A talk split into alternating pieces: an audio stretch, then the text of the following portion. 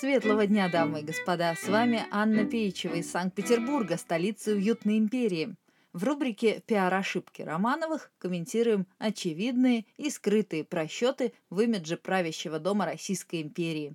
Это взгляд в прошлое из циничного 21 века.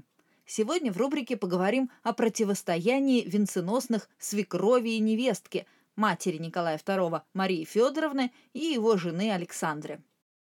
Цесаревич Николай Александрович был мягким и вежливым юношей, однако в выборе супруги он проявил характер, а может, стоило послушаться родителей, вдруг женитьба на другой принцессе предотвратила бы гибель дома Романовых. Что если мама была права, История любви Ники, наследника русского трона, и Алисы, принцессы Гессенской, была чертовски романтичной. Он писал в своем дневнике «Я мечтаю когда-нибудь жениться на Алекс Г. Я люблю ее давно, но особенно глубоко и сильно с 1889 года, когда она провела шесть недель в Санкт-Петербурге. Все это долгое время я не верил своему чувству, не верил, что моя заветная мечта может сбыться».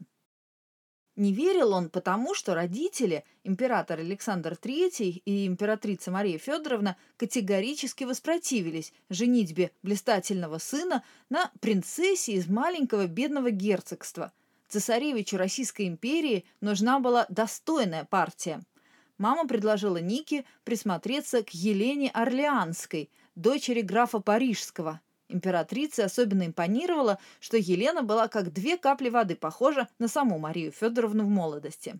Газета «Вашингтон-Пост» называла Елену Орлеанскую воплощением женского здоровья и красоты, изящной спортсменкой и очаровательным полиглотом.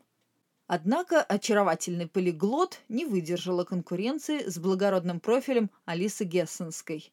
Николай, не колеблясь, отверг француженку. Тогда за дело взялся отец-император – Александр сосватал сыну Маргариту Прусскую, сестру германского императора Вильгельма II. Эта принцесса не могла похвастаться лестными отзывами в Вашингтон-Пост. В детстве ее даже прозвали Мосси, мшистая, за смешную прическу. Однако с политической точки зрения брак был весьма выгодным. Николай снова взбунтовался. Он заявил, что пострижется в монахи, если его женят на Маргарите Прусской – в конце концов отец и мать уступили. Их потряс сумасшедший напор обычно покладистого сына. Так Ники привел в родительский дворец свою Алекс. Перед венчанием она взяла православное имя Александра. По воспоминаниям современников, юная императрица была неуклюжей, плохо одетой, нервной, замкнутой, полная противоположность роскошной Марии Федоровне – Та обожала балы, могла танцевать до рассвета, а потом, как ни в чем не бывало, принимать сановников. Общительность, живость характера, житейский ум и неиссякаемое любопытство императрица-мать всю жизнь была в центре любой компании. Ее обожал Бамонт и народ. Во время больших парадных выходов именно Мария Федоровна выступала под руку с сыном, облаченная в великолепное платье, в бриллиантовых украшениях, Невестка скромно шла позади, в сопровождении второстепенных придворных. Отношения двух императриц были крайне напряженными. Типичный экстраверт Мария Федоровна не понимала интроверта Алису и называла ее «фурией». Писала в своем дневнике «Господи, открой глаза моему бедному Нике, все это приведет нас к несчастью». Как и многие другие свекрови, она была уверена, что ее обожаемый сын достоин лучшего. Но что, если императрица-мать была права? Могла бы другая жена спасти Николая и его империю от краха? Разберемся. Итак, Елена Орлеанская. С годами Елена стала вести себя чрезвычайно эксцентрично. Каждая новолуние практиковала оккультные пассы перед египетской агатовой статуэткой кошки. Поддержала авантюру Де Аннунцио с провозглашением фантасмагорической республики Фиуме в центре Италии дружила с Муссолини. В общем, она скорее могла ускорить русскую революцию, чем остановить ее. Может, тогда Маргарита Прусская подошла бы Николаю?